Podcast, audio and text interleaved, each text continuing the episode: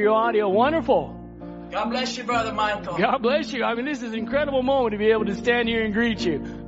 This is fantastic to see you and be able to fellowship like this. Amen. Well, we're going to turn this over, service over to you, Brother John. You take your liberty, and and this service uh, is all yours. God bless you, Brother John. Thank you, Brother Michael, and thank you to all of you that have gathered in the precious name of Jesus. And I trust you can hear us okay, and I trust that uh, the Lord's presence is in your room. I don't know what it's like uh, in your room where you're at, but it's just like the Holy Spirit and His presence is just filling up this place where we are, just gathered here.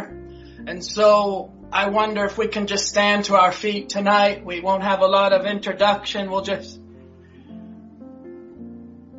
appreciate all of the ones that have created such an atmosphere and Sister Victoria for that wonderful special, Brother Michael, and uh, those that have gathered there in the assembly to be such a support and the uh, technical brothers have just went above and beyond and tonight we're just using a different platform to bring this service to you and for the first time ever I'm actually able to see the congregation and some that are there. So I'm just really looking forward to that and, and, uh, um, I'm just, uh, brother Michael, overwhelmed with the presence of God. It just, we want to get right into the word now. And I wonder if we just bow our heads in prayer. The same Holy Spirit that's there in Cloverdale at the service, at the assembly would just come into the rooms as we've already prayed. But Heavenly Father, we're lifting up one another as the body of Jesus Christ.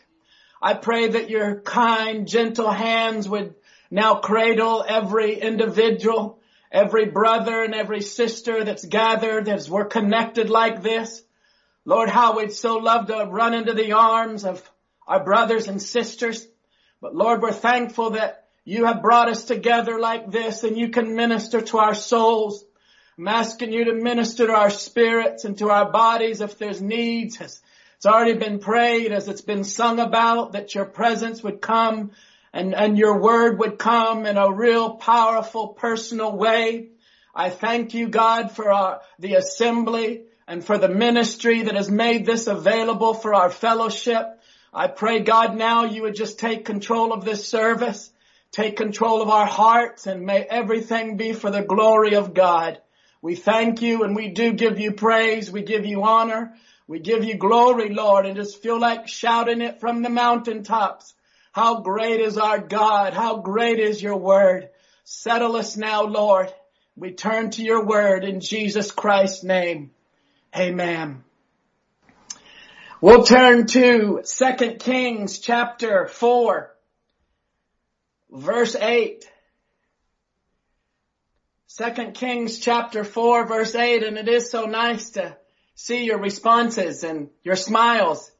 And for the first time, I'll be able to appreciate that tonight. We've so enjoyed the services. My, my, my, just the different ministers, Brother Biscoe, Brother Tom, Brother Tim Dodd, Brother Murphy. How the Lord has been just ministering to us. Brother Murphy began to speak about our brothers that were laying in the, in the back of the car with their handcuffs on and just being able to wipe each other's tears just by uh, touching one another's cheeks and speaking about how they're uh, in prison tonight. I just thought of how that same affection and love is even in your room. It's right there where you're at. Just God getting a hold of our hearts. You know, it's, it's been since March 11th on a Wednesday night that we were been able to gather in Cloverdale it's almost three solid months. I, I looked at the calendar today and it's 11 weeks since we've been able to be together on that last Wednesday night, March 11th. And it just, our hearts yearn. But the Lord has taken care of his people and the Lord has ministered in a personal way to us and may he come again tonight. God bless you. Second Kings chapter 4 verse 8 Tonight we're speaking on even in brokenness, he speaks. Even in brokenness, he speaks. In 2 Kings chapter 4 verse 8, The Bible says, and it fell on a day that Elisha passed to Shunem, where was a great woman. Tonight I want you to see yourself as a great woman, this great woman that lived in Shunem. Shunem in the Hebrew means a double resting place. So this great woman had found a resting place. She had found the double portion. She had character. She had a desire. And now as we look here, there was this great woman in Shunem and she constrained him to eat bread. And so it was that as oft as he passed by, he turned in thither to eat bread. And she said unto her husband, Behold now I perceive that this is an holy man of God, which passeth by us continually. Let us make a little chamber, I pray thee on the wall and let us set for him a bed and a table and a stool and a candlestick. And it shall be when he cometh to us that he shall turn in thither. And it fell on a day that he came thither and he turned in to the chamber and lay there. And he said to Gehazi his servant, call this Shunammite. And when he had called her, she stood before him. And he said, unto him, say now unto her, behold, thou hast been careful for us with all this care. What is to be done for thee? Maybe that's what tonight, as we turn our focus on the Lord Jesus and on His needs, but I wonder if maybe He wants to minister to one of you that have made room for the Word. You've made room for the prophet. You've made room in your life and you just want fellowship. You want that communion. And may he come even in your time of brokenness. And may he speak to you. With all of this care, what is to be done for thee? Wouldst thou be spoken for to the king or to the captain of the host? And she answered, I dwell among mine own people. And he said, what then is to be done for her? And Gehazi answered, verily she hath no child and her husband is old. And he said, call her. And when he had called her, she stood in the door. And he said, about this season, listen to the words of the prophet, about this season, according to the time of life, thou shalt embrace a son. And she said, nay, my Lord, thou man of God, do not lie unto thine handsmaid. And the woman conceived in spite of all the question, in spite of all that was going on in her heart, at the time of life, she conceived and bare a son at that season that Elisha had said unto her, according to the time of life. Amen. God bless you tonight. You can have your seats. From brokenness to restoration. Even in brokenness, He speaks. Tonight, I just want to settle in to tonight to the Word of God. And our scene opens in a place called Shunem. A place that means a double resting place. This great woman of character had a desire and you can look in verse 10 and she spoke to her husband. She was under the headship, but she said, let's make a little chamber. Let's make room. I have a desire to make room in our house for the prophet. And so in verse 10, the Bible says they made a little chamber, which if you look that up, it would be like an upper chamber, a chamber on the, on the rooftop. And, and on the wall, the Bible says, and they, they brought a bed and a table and a stool and just a little lamp, just a little candlestick. We want to make room for the prophet to be able to come so he would be able to come in and feel comfortable to be in our house. Isn't that so wonderful? Even tonight on a Wednesday night, all of us can just come as we are Maybe someone feels like they're in the state of barrenness because she was barren. There, there was no children in the house. There was no grandchildren in the house. The husband was old and she was barren. She didn't have a lot of emotional things to be attached to, but when the word came by her way, she had a desire. I've got to make room. Can't we just make a little bed for him? Can't we just make a little table? Can a stool or a little desk, a, a, a little candlestick or a little lamp it'd be so wonderful to have the prophet come to our house? I want you to know tonight that even in a time of brokenness, God will speak. It's just making yourself available. It's just being a vessel. It's just being an empty vessel that God can pour himself into that brokenness. From brokenness to restoration. From brokenness to strength. From a time of, of, of, of sickness to a time of healing, a time of weakness, to a time of power. Tonight is your night. The Holy Spirit is just speaking from brokenness to a time of deliverance, from brokenness to a time of the rapture. So as the prophet began to come and, and he came into their home and he began to speak about the needs that she might have and with all of this care, what can we do for you? What it can be done for you? And she said, well, I just dwell among my own people and, and Gehazi was brought into the picture and we found that she had no child and her husband was old. And when Elisha called her and she stood in the door, there came the word across her life about this season. According to the time of life, thou shalt embrace a son. Oh my, the word begin to come into the room, become into that special place. Oh, God, I pray tonight that you that have made a room, you are a great woman. This bride of Christ, this womb that, that even denominations and the seed of the world or Laodicea could not satisfy us. Just having a house, just having a husband or just having a, a table, or, it didn't satisfy. There was something in the heart of God that wanted to come and minister to this great woman. Tonight you might not feel like a great woman. Your situation might seem like it is broken. But I want to speak to you. It's your attitude. It's your approach. It's how that's going to bring the result in our lives. It's our attitude as we come to the house of God tonight as the word is here to give us strength. It's here to give us encouragement.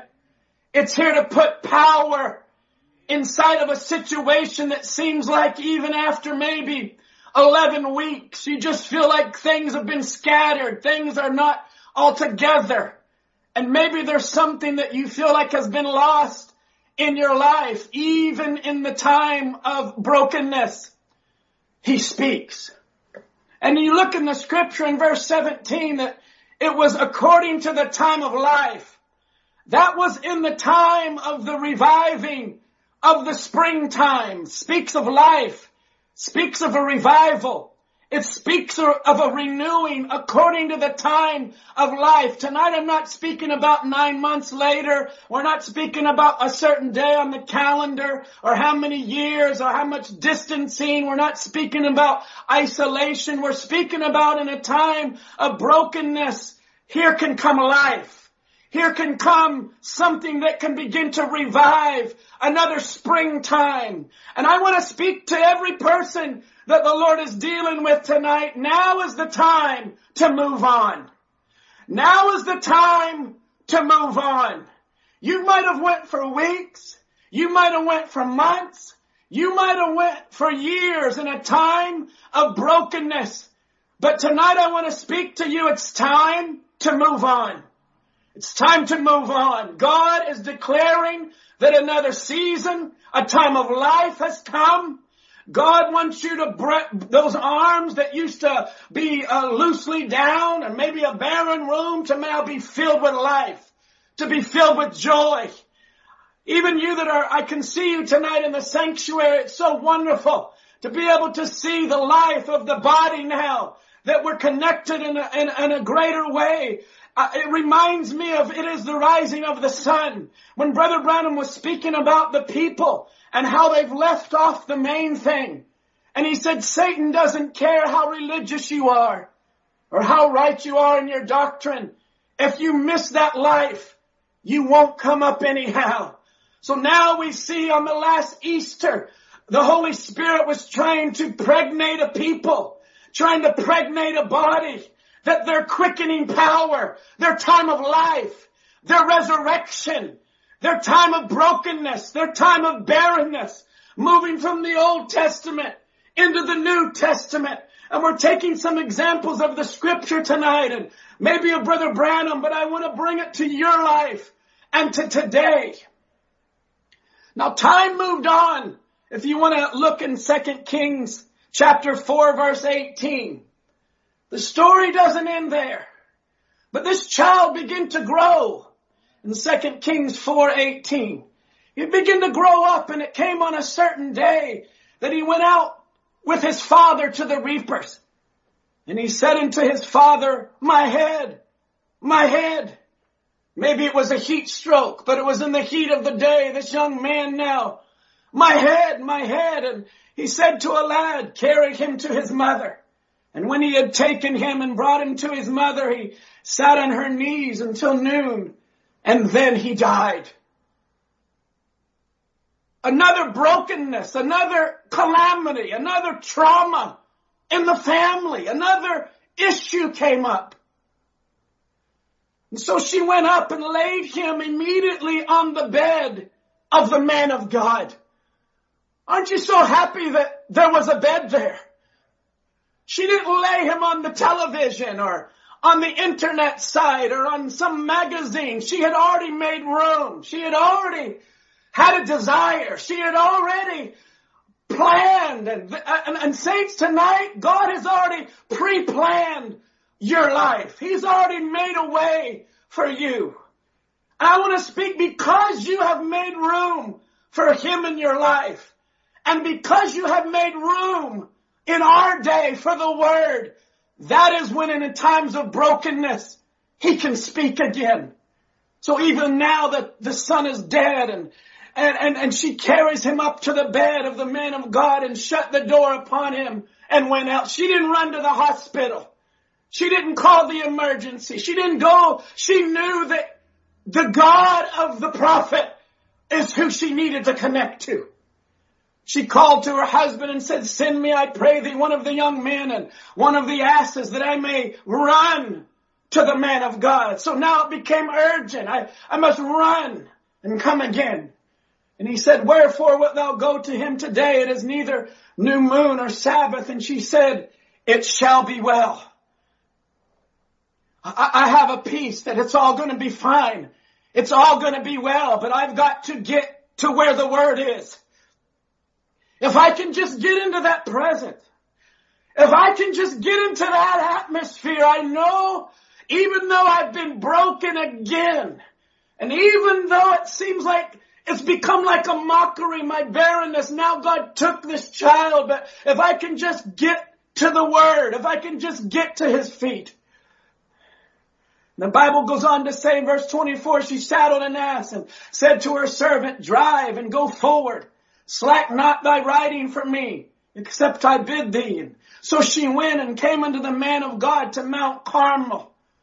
Now I looked this up today from Shunem to Mount Carmel was almost 20 miles.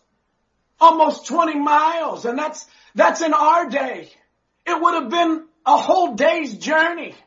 She had something on her heart. If I can just get to the word, if I can just get into his presence, if it's, her attitude, her approach was right.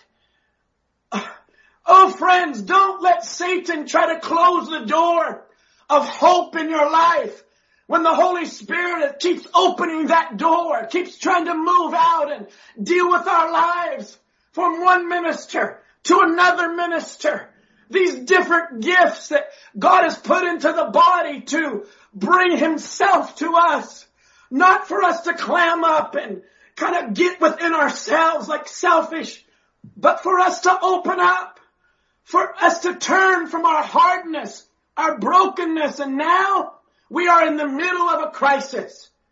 I'm speaking from the scripture. We're in the middle of a lady, a great woman of faith that is now running 20 miles to Mount Carmel. And it came to pass when the man of God saw her afar off that he said to Gehazi his servant, behold yonder is that Shunammite.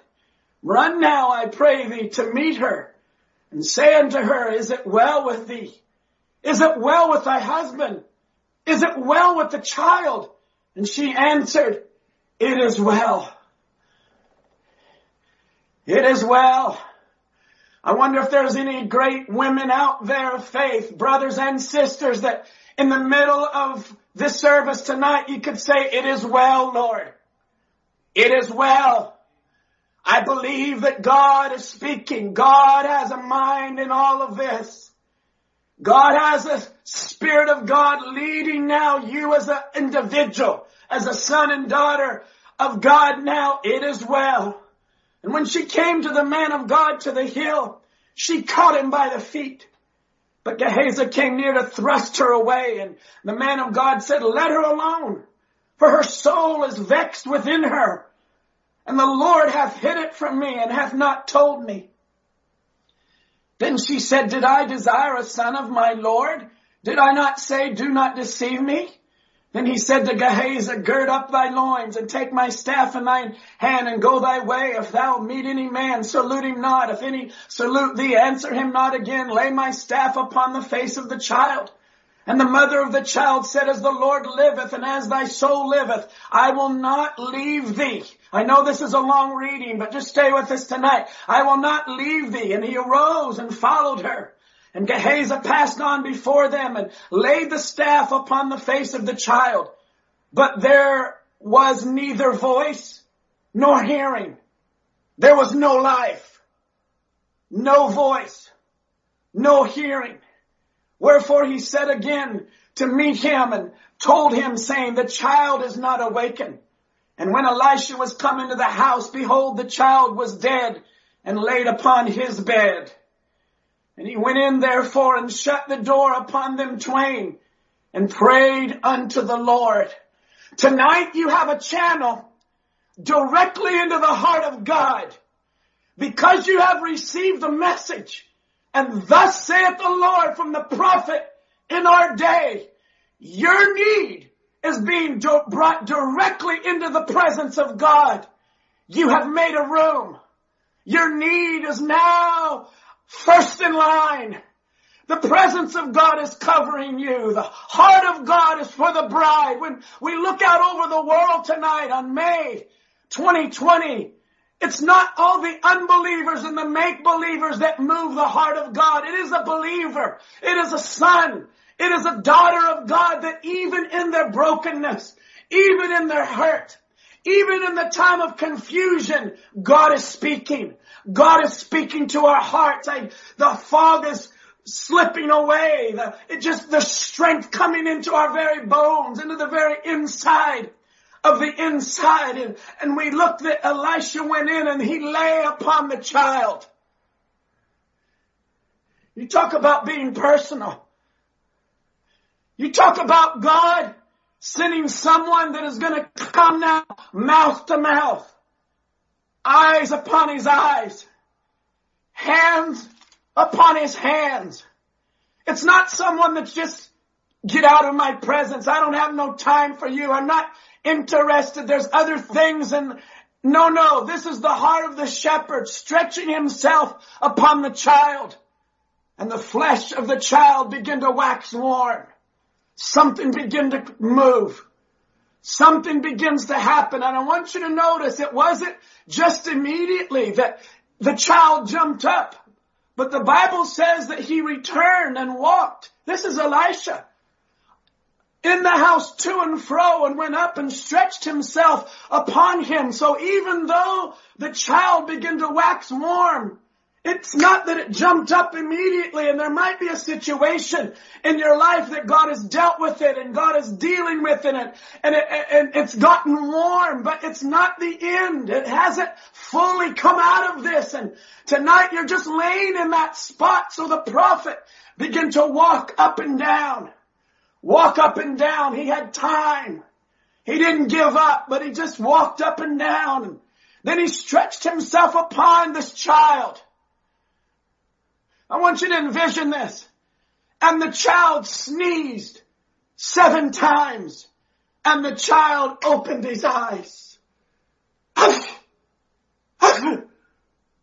seven times a sneeze, something was coming, life was coming and he opened his eyes tonight.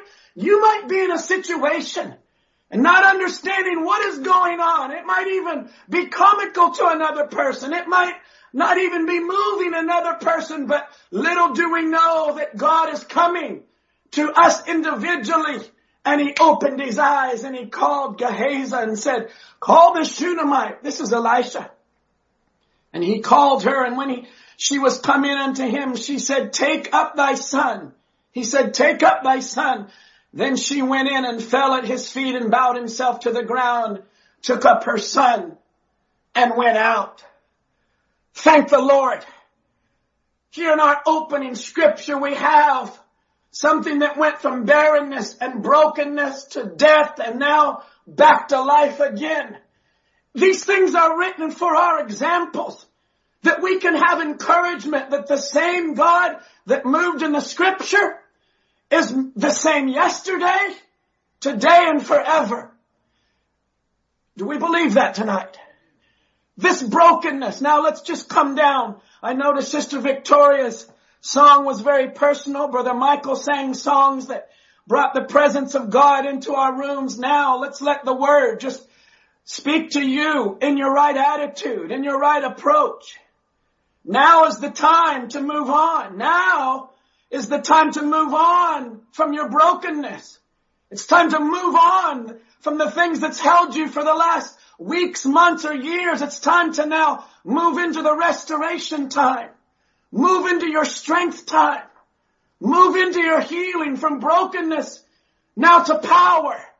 From brokenness to where there can be a rising to where hope is being made alive, where hope is being resurrected in the hearts of a believer that might have been spiritually laying dormant, but now arise. Arise, young man.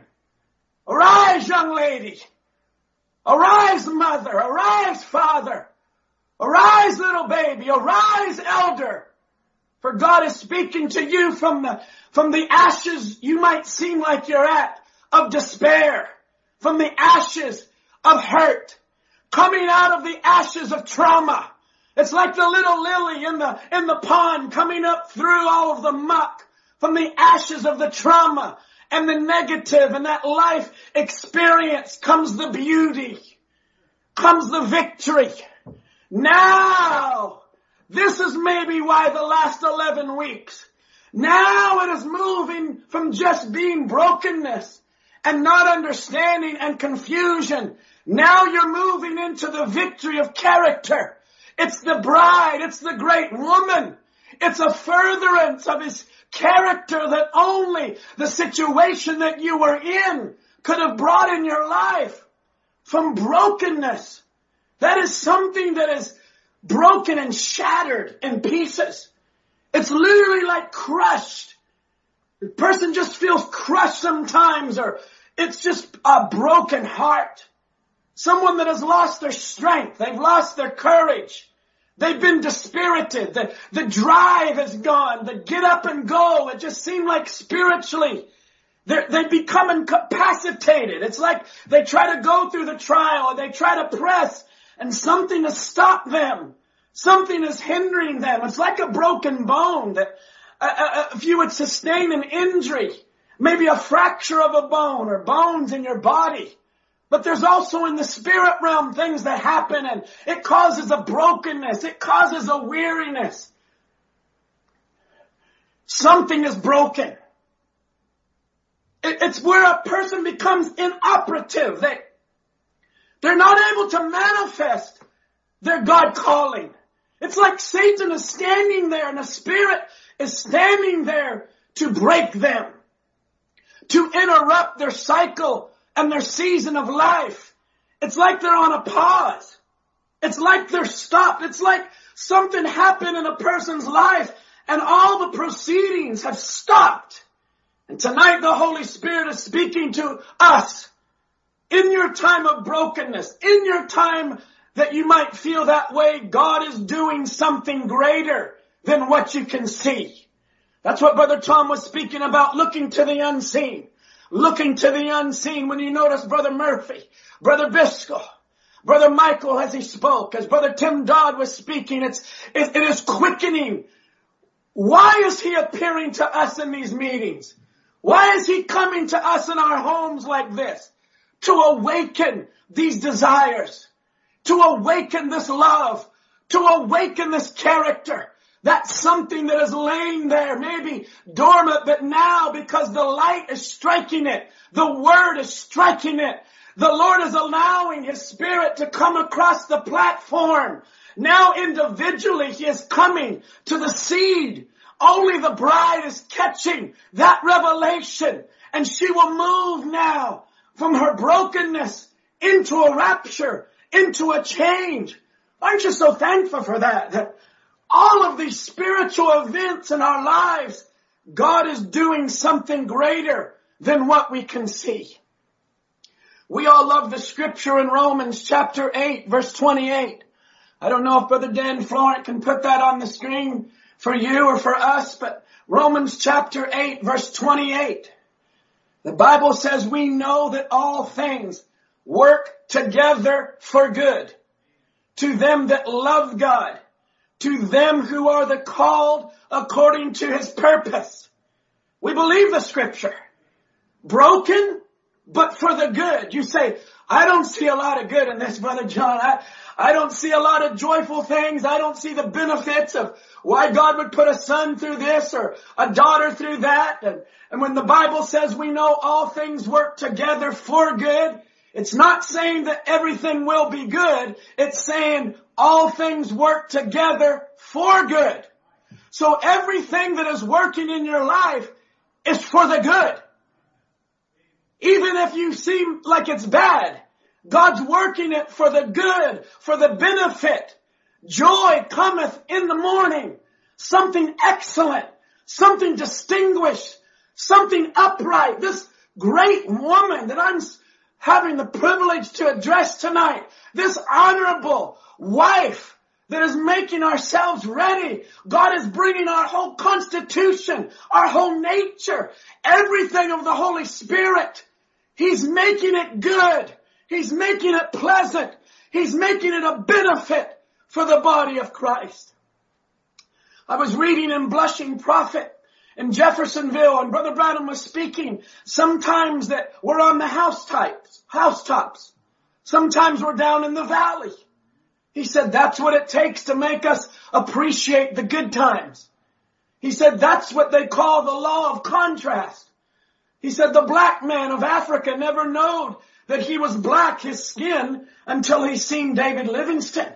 Then he realized his skin was black because Livingstone's was white. It's a contrast.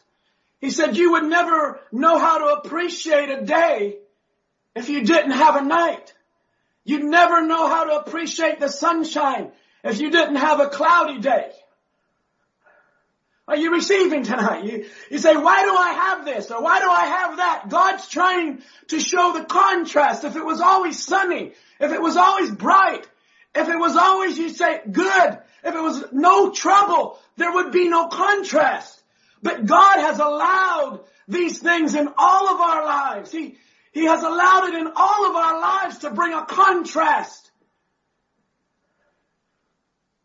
He said you never know how to appreciate good health unless you'd have some foul health, some bad health.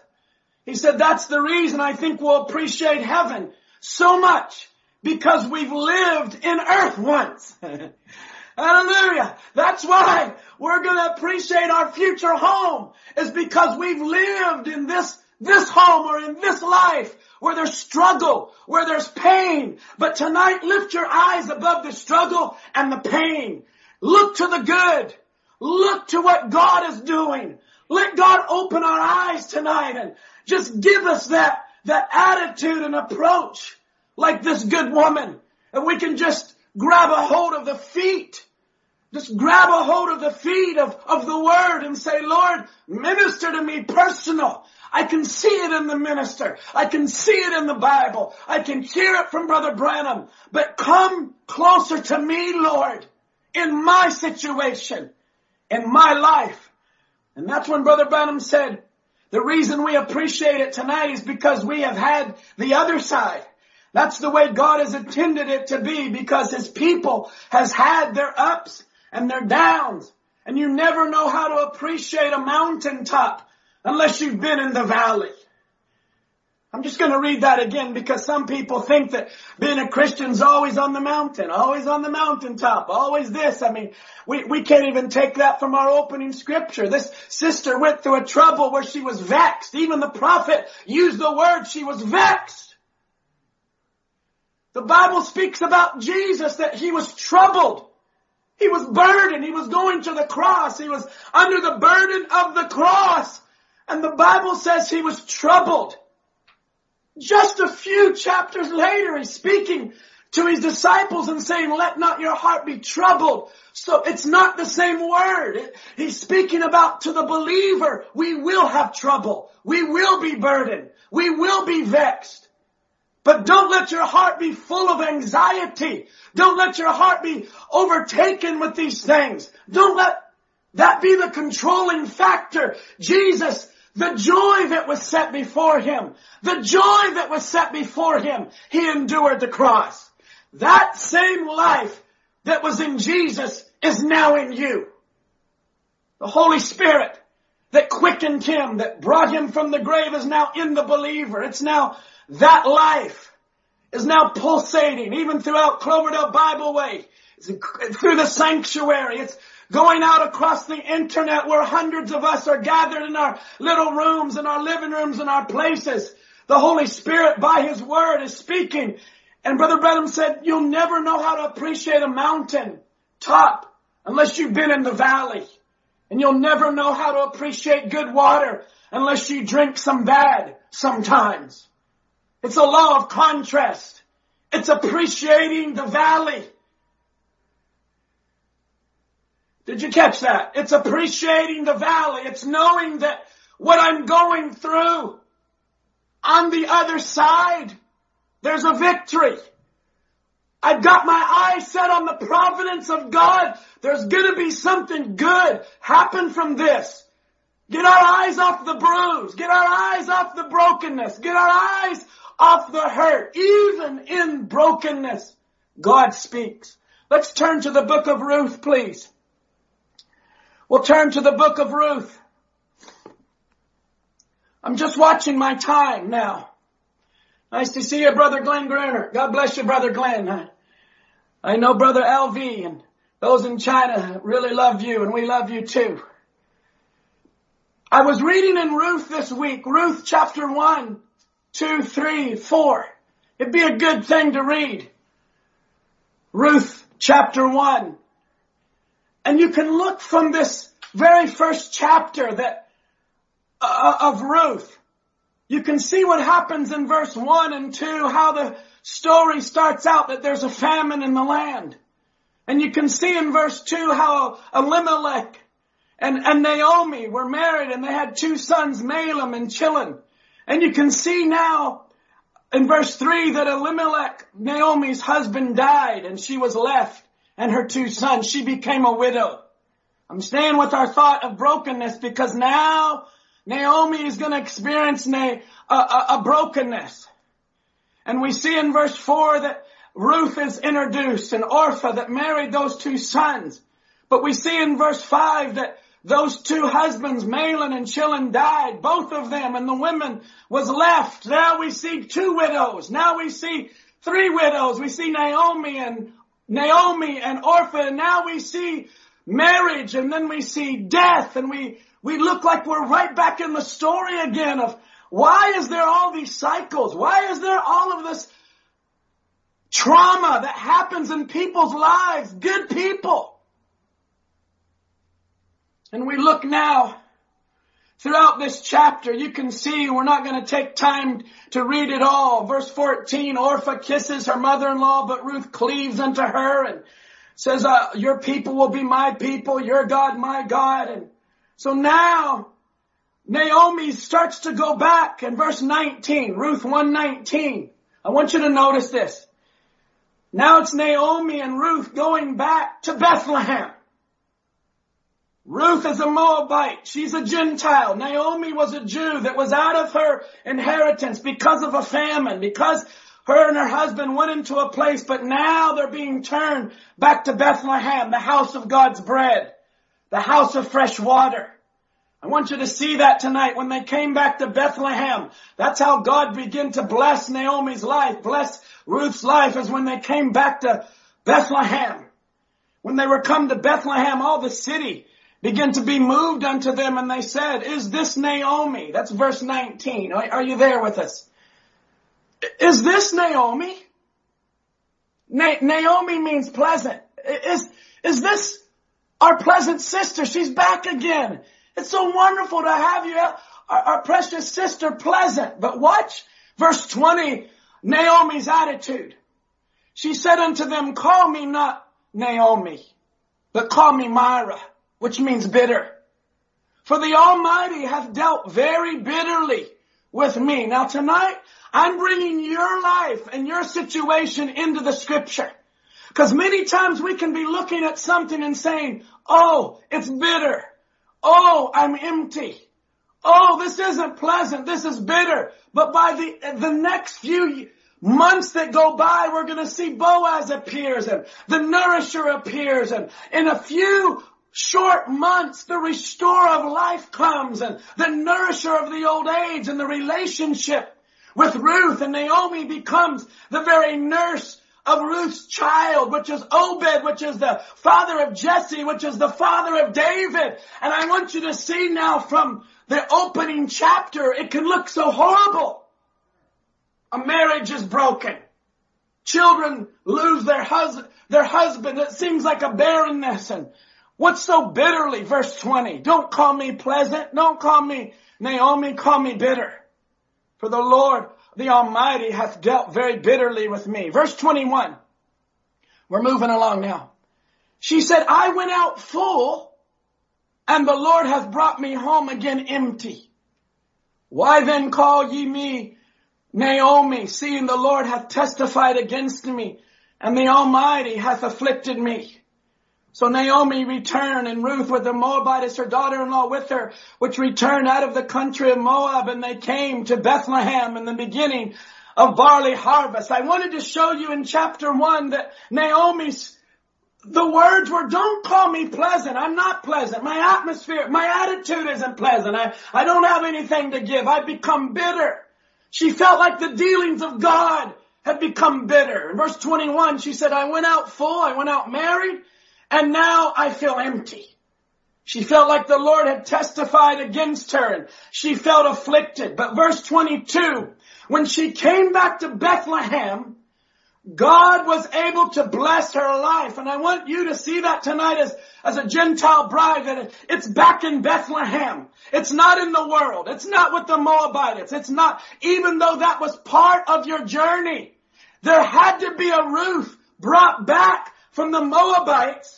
Catch this now. What you might say was a permissive will of God, God is now honoring to become His perfect will in spite of your brokenness, in spite of your hurt, in spite of the negative, in spite of your despair, God is going to get the glory in the last chapter. When we turn to chapter four to save time, you can look how in this chapter four, the whole testimony and life of Naomi changes. The whole expression of Naomi changes. We see in chapter 4, verse 13. I know this is a lot of reading for Wednesday night, but I want you to catch the thought of from brokenness, even in brokenness, God speaks. In chapter 4, verse 13, Boaz, so Boaz took Ruth and she was his wife. And when he went in unto her, the Lord gave her conception. Watch this. The Lord gave her conception and she bare a son. Now Ruth is a type of the Gentile bride. Naomi is a type of the Jewish bride. We understand that, the, the Jewish church. But watch verse 14, how Naomi's attitude changes. And the woman said unto Naomi, Blessed be the Lord, which hath not left thee this day without a kinsman, that his name may be famous in Israel. God brought to you Boaz. God brought you back to Boaz. Today we would say God brought you back to Christ. Look at what the Lord has done such a redemptive work in your life, Naomi. And she began to go from Mara now back into Pleasant. She began to go back into her God called position. Verse 15. And he, talking about this kinsman Boaz, shall be unto thee a restorer of thy life and a nourisher of thine old age. For thy daughter-in-law, which loveth thee, which is better to thee than seven sons, hath borne him. And Naomi took the child and laid it in her bosom and became a nurse unto this, unto him, unto it. What a, what a scripture we could say tonight, the book of Ruth. It starts out in death. It starts out in sorrow and the very last chapter. I'm bringing your life into this now. What might be a season of death or sorrow or traumatic. Why are we going through this? Why is this happening? Little do you or I realize within, within a short time, it's actually months in the book of Ruth. God brought her to, to Boaz. Boaz takes Ruth. Naomi receives a kinsman claim and a restorer of thy life and a nourisher of thine old age. Friends, tonight, that's what God is doing in your life and in my life. In a very short time, God can cause the brokenness to become something great. And watch this relationship with Ruth and Naomi becoming the very nurse of Ruth's child, which verse 17 says his name was Obed and he's the father of Jesse, the father of David. Oh, which became in the lineage of Jesus Christ. God was not ashamed to allow Ruth to be part of his very lineage. But it came through a brokenness. It came through a death. It came through a lot of trauma. And friends, you might be at one of these junctions or seasons of life, we would say. Tonight the Holy Spirit is giving you encouragement. He's breathing hope, bringing life, bringing it right from the scripture that there will come a beauty and a victory out of all of this. Praise be to God. I hope that speaks to someone. So what is holding you tonight? I'm trying not to be as close to the screen. One of our elder person says, Brother John, when you get up close to the screen, it was, it was actually a sister and she's, she's old enough to be my mother and uh, she was talking to us the other day. I was visiting her, praying with them and she said, Brother John, when you get up so close to the screen, I just don't want to look at you. So I'm standing back tonight I don't want to say her name, but I'm standing back and giving you some space. oh, thank God that He's holding us tonight. Something keeps holding us. In, in this, Brother Branham, when, when you was going through this difficult and straining time as a, as a man losing a wife, losing a daughter, did you keep your religion? Did you keep your religion? They asked Brother Branham. Brother Branham responded, no, it held me. It kept me. In other words, the anchor of Christ, of faith in the believer's life, that's what holds us. It's not us holding on to Him. It's not us holding on to the message. It's Christ holding us. It is Him bearing us in our time of our cross. As we take up our cross, little do we realize, and I trust tonight it could come as a greater a revelation to somebody that in your season of your life, God is wanting to prove His character. So He did it in Ruth. He did it in Naomi. He did it in the Shunammite woman that dwelt in that double place of rest. He did it in Elisha. He did it in Brother Branham's life. What, my, I was just maybe it's for another service, but I was just going through Brother Branham's experiences, how he lost his wife and his daughter, how he said he, I, he had to put the bottle of Billy Paul under his arm and under his neck. He said they couldn't even afford a regular bottle. He said, I used a Coke bottle, he said, because Billy was dropping them and breaking them, so I had to put them under my arm to keep them warm. They had lost a mother clouds would be going by. And Billy Paul would say, Daddy, is mommy up there? Is mommy up there? Did you put her in the ground? Did you put her in? I see mommy up there. I see mommy. And Brother Branham said he'd have to just shake his head and just look forward because as a man, he was bearing the burden of losing a wife, losing a daughter. It was something he went through. It was God allowing footprints in the sands of time for an example. And most of you have heard the footprints on the sands of time, how two sets of footprints in the sand, one being Jesus and one being yours. And many times you look back in your life and you see those two sets of footprints and it's Jesus and you, you've given your heart to the Lord. But then it seems like there's goes to single footsteps. There's just one set of footprints and sometimes even as Christians we can say, why Lord? in the most difficult times of my life, in the hardest times, did you leave me alone? Why?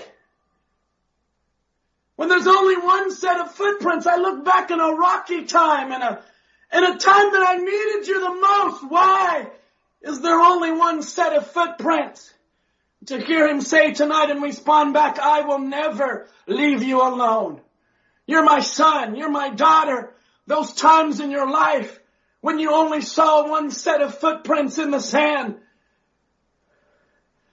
That's when I was carrying you. I'm carrying you, son. I'm carrying you, daughter. Say, what are we looking at tonight, Brother John? We're looking at great Jehovah God carrying us. He's carrying our church. He's carrying our children. He's carrying our young people. Oh, you say nobody cares. Nobody's even contacted me hardly. Brother John, nobody even really, God is carrying our young adults. He's carrying our teenagers. He's carrying our marriages, even the older ones that, friends, in this time of brokenness, God sees our future. He sees what we've gone through. Even as a little girl, I have it in front of me. Brother Branham in Chicago was talking about a, a lady that had rectal trouble. Is this okay tonight? Just, she had hemorrhoids in her body, trouble in her back. And he said, there's something you don't realize what you've done, but there's a stiffness in your back and it's a dislocated spinal disc. Is that right? That happened when you was a child and you didn't even realize that you were doing it. You didn't know that you was doing it, but you got a fall when you was jumping as a little girl and that's dislocated a disc in your back and they just found it here. Just begin to realize what it is. And you've had that stiffness.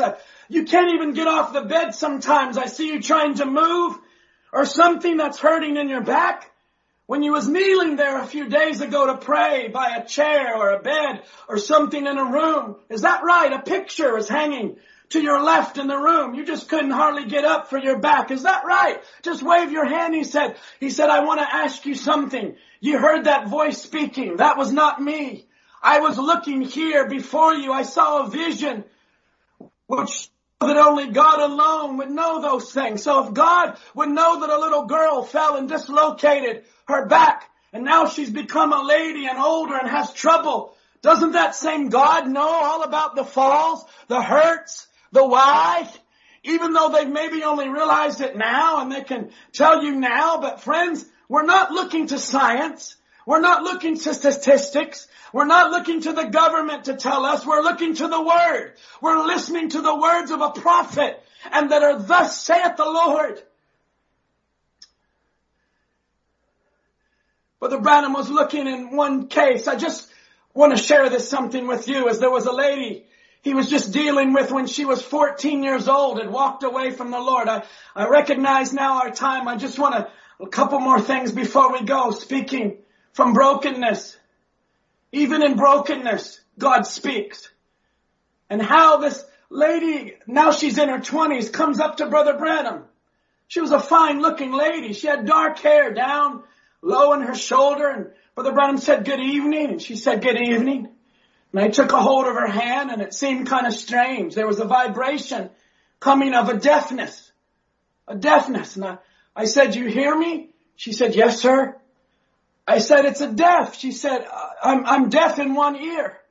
I said, I knew it was a deaf spirit, but I couldn't tell you how much. He said, she said, yes, sir, I've been deaf in my ears for many years. Watch your approach. Watch your attitude.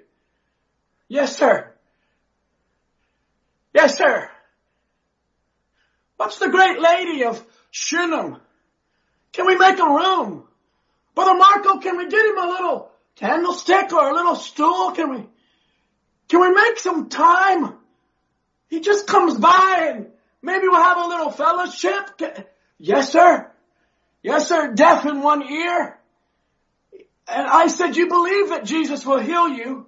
She said, with all my heart I believe. And very silly looking girl, a young lady about in her twenties. So I bowed my head to pray for the girl and when I did, I raised up and took a hold of her hand and the vibration would not stop. It was just working over, something, a vibration, because they were under an anointing and Brother Branham said you could tell it. And so I started praying for the girl. Watch, it's the same spirit that was on Elisha. He laid on the child and it began to get warm. But he didn't stop. He kept walking. He kept then he laid himself. Watch the tender hand of the Holy Spirit, just not giving up. Just wanting full restoration. Wanting full strength. A, a total deliverance. To where we can see the power coming back into the bride and back into the church where it's not intellectual. It's not just because my mommy or my daddy. It's not because the preacher. I'm not just quoting something, but now something is happening personally. Something begins to speak now to this 20 year old young lady. And I looked at the girl. I said, I asked Jesus to heal her and it just held right on. There's something wrong, he said. It will not go. And I looked at her and I looked at the girl. She was about five foot two or five foot three inches tall. And I seen the girl go back across the stage. That's the way it went. It went back across the stage and I seen the little girl 14 years old. Now he's under vision. She's in her twenties. He's going back to when she was 14. She had long plaits hanging down her back with a little checkered ribbon. Brother Branham said, you, when you was about 14 years old, you had long plaits, didn't you? She said, yes, sir. I said, I seen that girl take the road that's wrong. Took the road that's wrong. And here it started. That deaf spirit. That spirit came on. The spirit. It wasn't just deafness. It was a spiritual. She began to take the wrong road and I just started telling her just what I seen.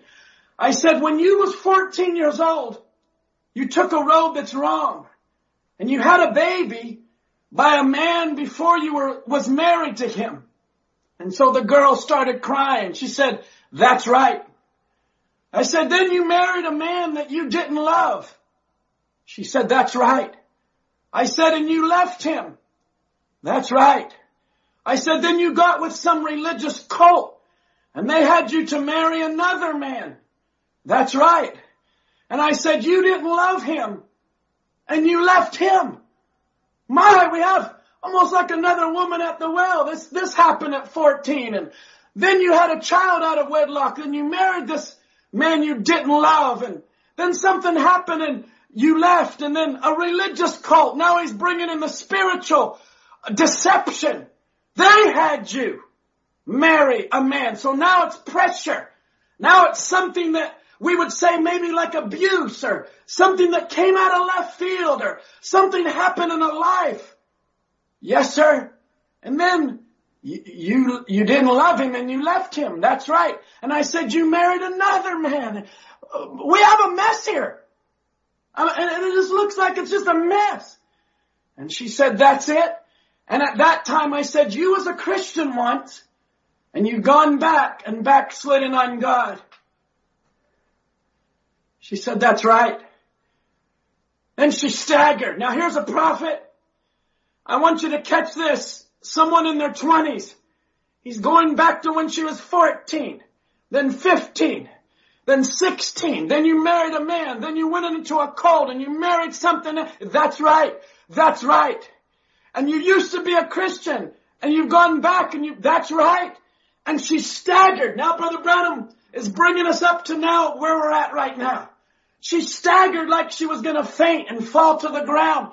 And when she did, she screamed and God forgave her and her hearing came back and she received the baptism of the Holy Ghost standing on the platform like that, standing there just all at once. Praise be to God. I, brought this example tonight for someone from brokenness, from trouble, from looking for love in all the wrong places for 14 years old and walking away from God now backslidden at 20. Now because she was being spoken to, she was being dealt with tenderly by someone that would not give up on her and God broke through all the brokenness. He broke through all the pain. And Brother Branham said she staggered like she was gonna faint. And when she did, she screamed. Watch these three things that happened. God forgave her. Her hearing came back and she received the baptism of the Holy Ghost standing on the platform, standing there just all at once. Praise be to God. What a glorious atmosphere. What, what a presence can come even into your home even into your office, right to the place of hurt, right to the brokenness, right to the place. You're 14 years old. You walked away from God. But if I could say it like this, this is your time of healing. This is your time to come back. This is your time to be filled. This is your time for your hearing to come back. This is the time that God forgives you. This is your time. Maybe 11 weeks later, and you were missing it back in March.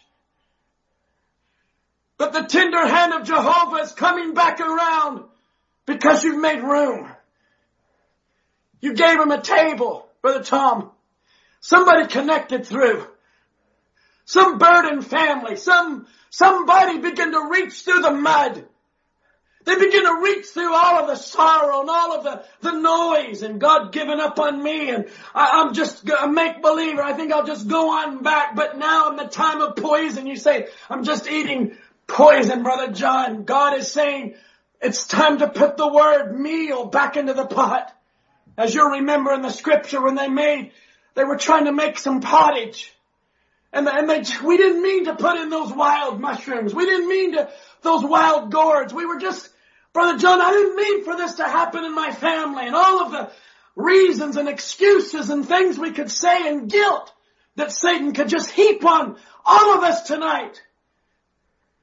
But God's looking for an empty vessel that he can just put in the word, put in some meal, put in Christ and watch all that poison. Watch all that death. The same pot, the same person, the same situation, but now the Word has come into our lives. The poison leaves. Put Christ back into the situation. Put the Word back into the situation.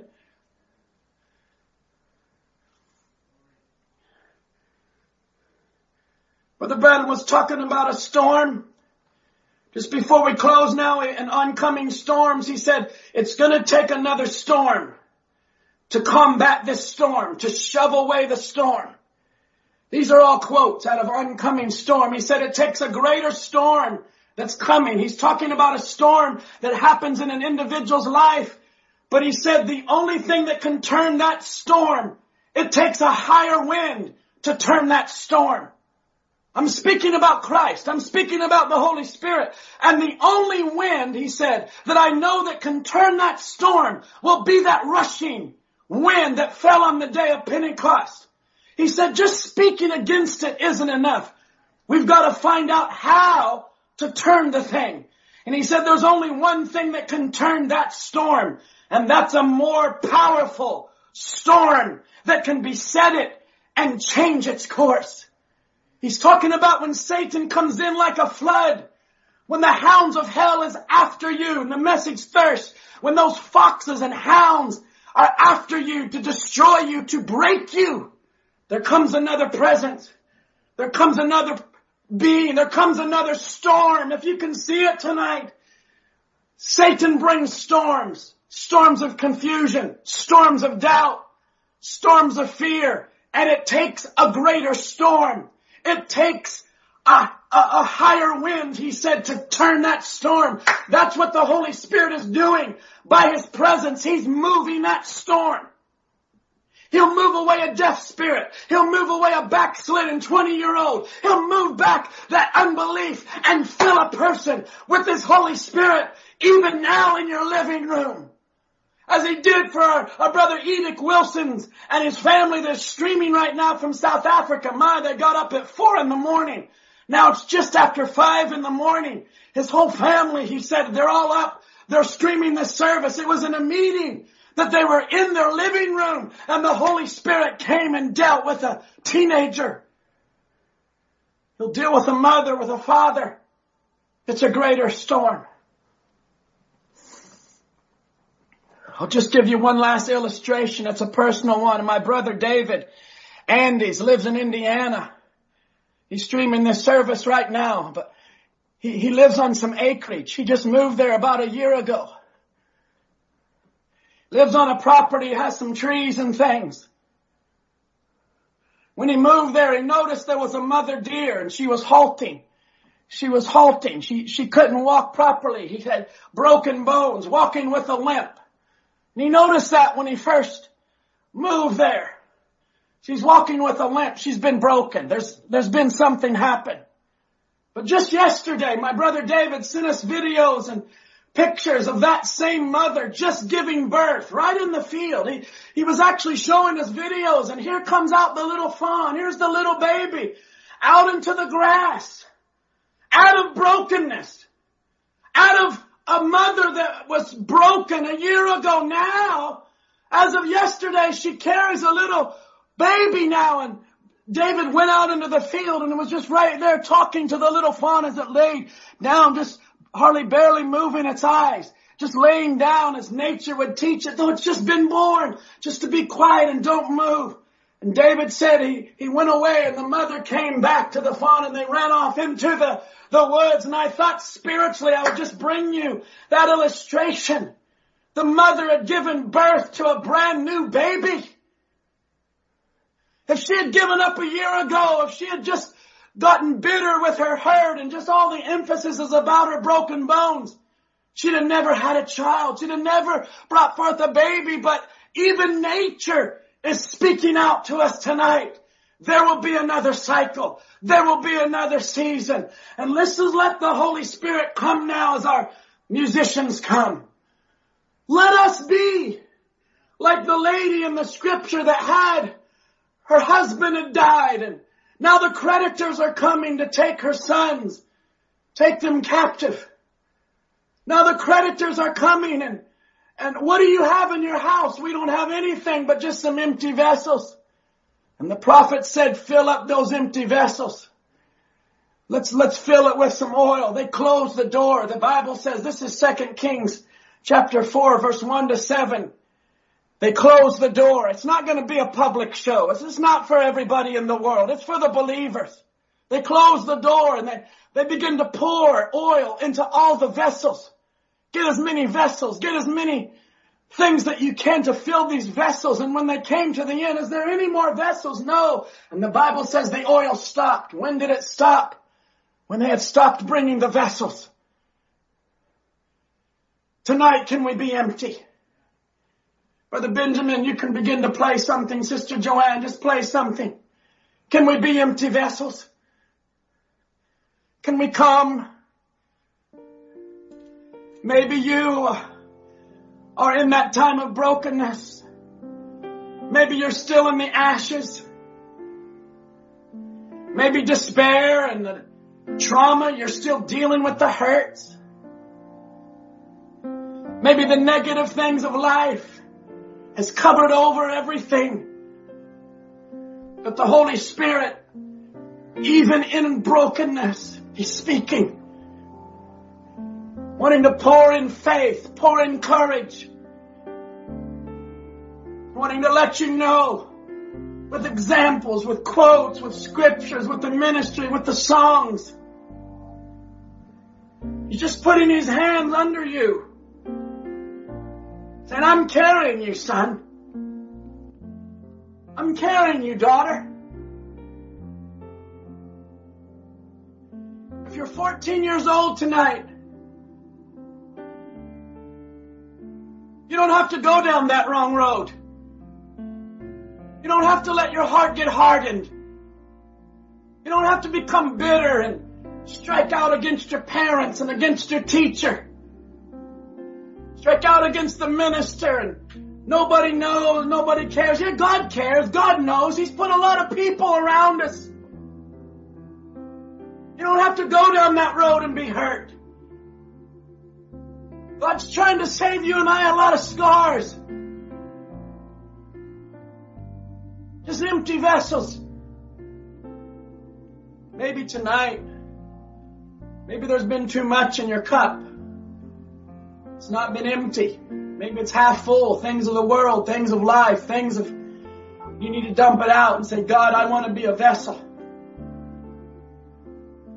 I want to be empty, empty of myself, empty of my pride. Maybe I've been selfish, Lord. Maybe I've been looking at me, me, me. I've been thinking about me for the last two or three months. And maybe for the last six months, you just got focused in on the issue. God is saying it's time to move on. Son, it's time to move on. Daughter, it's time to move on. We're moving through that now. Character, you're a great woman. You're a great man. Speaking to Gideon behind the wine press, you're a mighty man of valor. We've heard it over the last several weeks. The Holy Spirit just prodding us, trying to encourage us into that oneness, into that personal. It seems like all over the world now there's a loosening and people able to get out more and the lockdown is more freedoms and things. People's going back to work. School is starting up back in June and oh, maybe you can do this again. And if we're not careful, friends, we can go right back to the same old life. We can miss what God was trying to do for us. Empty vessels. Consecrated vessels. Just in the simplicity of it all. God's calling us, friends. We're a minority group now in the world. We're minorities. We're not even essential. They wouldn't even call you and I essential tonight. They wouldn't call the church essential. They wouldn't call the ministers essential. And for the bride, you're everything to us. Absolutely. You're more than essential. You're everything, as Brother Murphy closed. The word is everything. I echo that tonight. Christ is everything.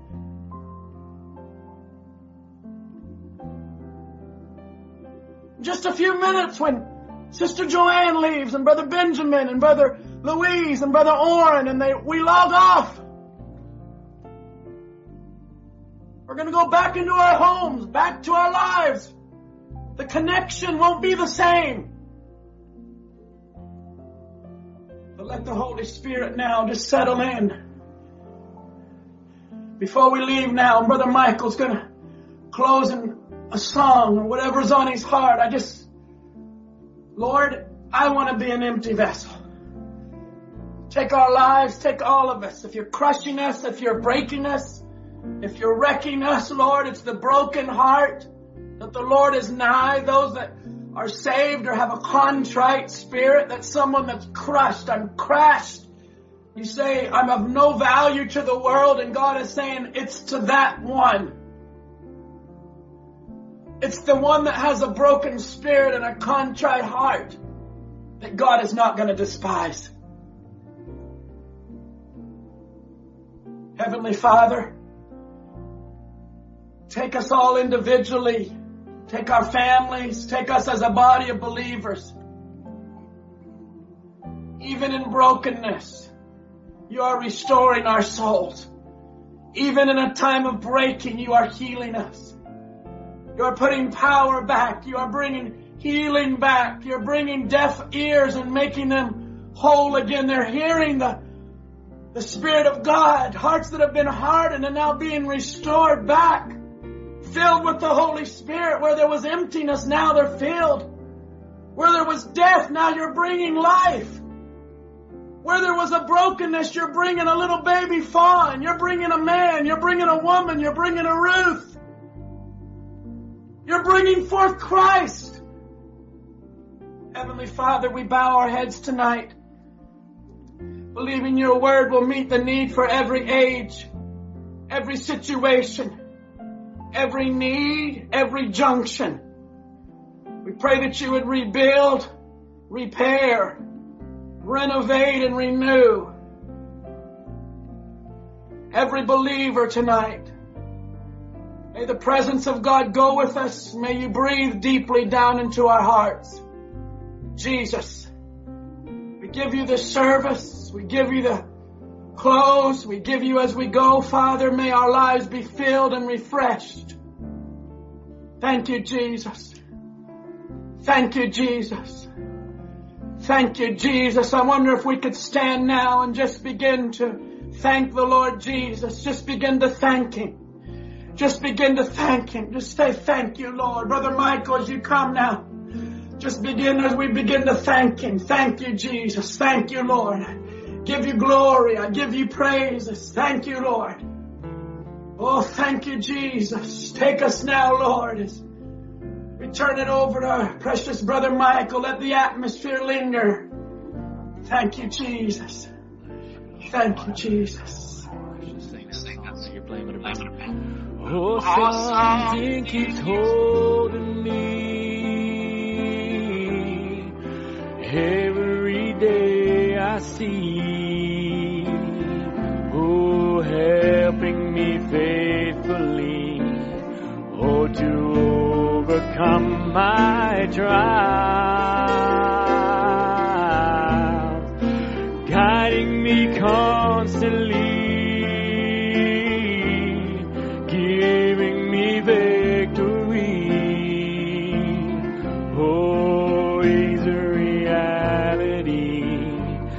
cause something keeps holding me sin again. Oh, well, something keeps holding me. Every day I see, oh, helping me faithfully to overcome my trial.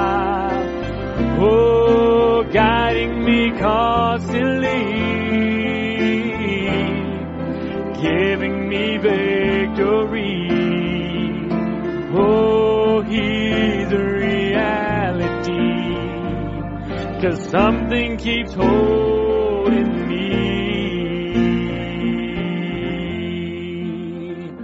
Amen, Brother John. God bless you tonight. God bless you. Amen. I was, I was just writing notes down as you were speaking and just in brokenness, I couldn't help but think about the thief on the cross broken in so many different ways. He was so broken, but yet he could look to Christ that was sitting right beside him. And in his brokenness, Christ spoke to him. And you, went, you mentioned this earlier, right early in the service, Brother John, you talked about approach and how I just think about that Shunammite woman's approach as she approached the Word. She received a response because she approached it in humility and came to the Word saying, Lord, here's my need. And I, I thought of the thief on the cross and here one railed on him. And here Christ was right beside him and he was in a broken state and he railed on him and this one said, Lord, remember me. Amen. Remember me. And I said, Lord, tonight remember us in our broken state. The, the, the fire, the forest fire rages as Brother John spoke and I thought about the fire that can rage through, through nature and it can look like all is lost, Brother John, but as you spoke through that brokenness, life springs forth. Amen. And that's what, that's just, Brother Murphy just mentioned earlier today, we were here at the office and, and he just talked about how if we can just receive the word, God is speaking through through His servant across the pulpit because He knows there's needs, but it's now in the your boat. It's in your hands. The word's been placed in your hands. He's saying, I know you're broken. I know your need, but something's holding you. I'm holding you. Brother John said, I, I carried you. My footsteps are behind. That's mine. And he's, you have to accept that now. It's in your hand to say, that was God speaking to me in my broken state. I can think of different ones in difficult states, but God sees the brokenness and the fire might be raging or it's raged and you're saying, what now? But amen, brother John, life will come forth. Amen. I think beauty for ashes, scripture said, and we, the Spirit of the Lord is upon me is what Jesus spoke. He said, this day the scripture is fulfilled, but the, those verses that just after that, he says to appoint unto them that mourn in Zion to give unto them beauty for ashes. Amen. Oil of joy for mourning the garment of praise for the spirit of heaviness. Amen, Brother John. Amen. Oil for joy. Amen. Maybe just as we, as we just close and just, I, maybe just a little bit of a term, but I, I thought of the song Through the Fire. Through the Fire. And the words is so many times I've questioned, maybe certain circumstances. Many trials, my weakness blurs my vision and my frustration gets out of hand. But then I am reminded, the word came to you tonight, you're reminded I've never been forsaken. Amen. As I look at all the victories, the Spirit rises up in me, Brother John, and it's through the fire my weakness is made strong. Amen. Now we can sing that, maybe we'll sing that tonight, Brother John, as we, as we close the service. And you, you sing that with me here. Amen. All right. Well, so many times I question certain circumstances or things I could not understand. Oh, many times in trials and weakness blurs my vision and my frustration gets so out of hand. Oh, then I am reminded I've never been forsaken. I've never had to stand a test alone. Oh, as I look at all the victories, the Spirit rises up in me, and it's through the fire my weakness is made strong. Well, promise that the cross would not get heavy and the hill would not be hard to climb. Oh, he never offered our victories without fighting, but he said help would always come in time. Oh, just remember where in the valley of decision, and the adversary says, give it, oh just hold on. Our Lord will show up, and He will take you through the fire again. Too low, up again. He never promised that the cross would not get heavy and the hill would not be hard to climb. Oh, he never offered our victories without fighting, but he said help would always come in time. Oh, just remember when you're in the valley and the adversary says, give in, just hold on.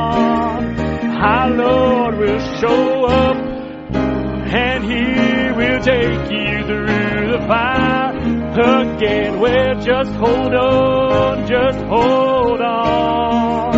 Well, our Lord will show up and He will take through the fire again.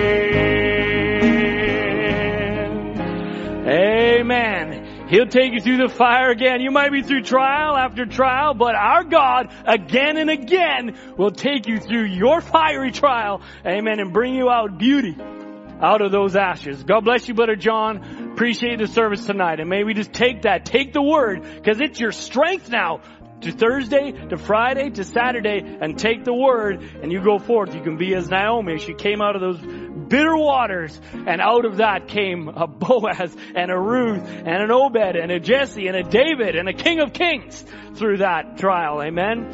Amen. John, you want to, you want to close in prayer?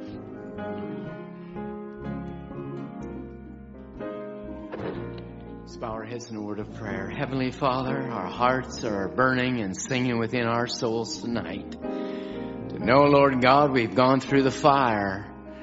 But as Michael was mentioning, Lord, the sequoia, the greatest trees that have ever grown on the earth, the seeds are birthed in trial and fire to bring forth life, Lord. And we've had to go through certain situations, but it's for the glory of God.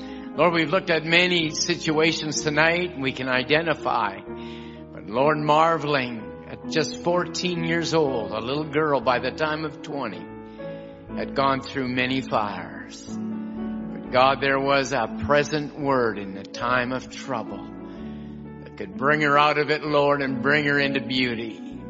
Beauty out of ashes. What a wonderful ending. We thank you for this time. Be with your precious people that we have loved, as Brother John said. Lord, longing to be with one another. But I pray that your grace will be with the youngest to the oldest. Lord, we're just passing through this trial. But one day, Lord, it'll bring forth such joy. Be with us now and bless your servant. So enjoyed the word of God tonight. We pray, Lord, that you'll continue to guide and to lead and to keep us in the center of your will. We ask now that your presence go with us in Jesus' name. Amen. Amen. God bless you. Have a wonderful week.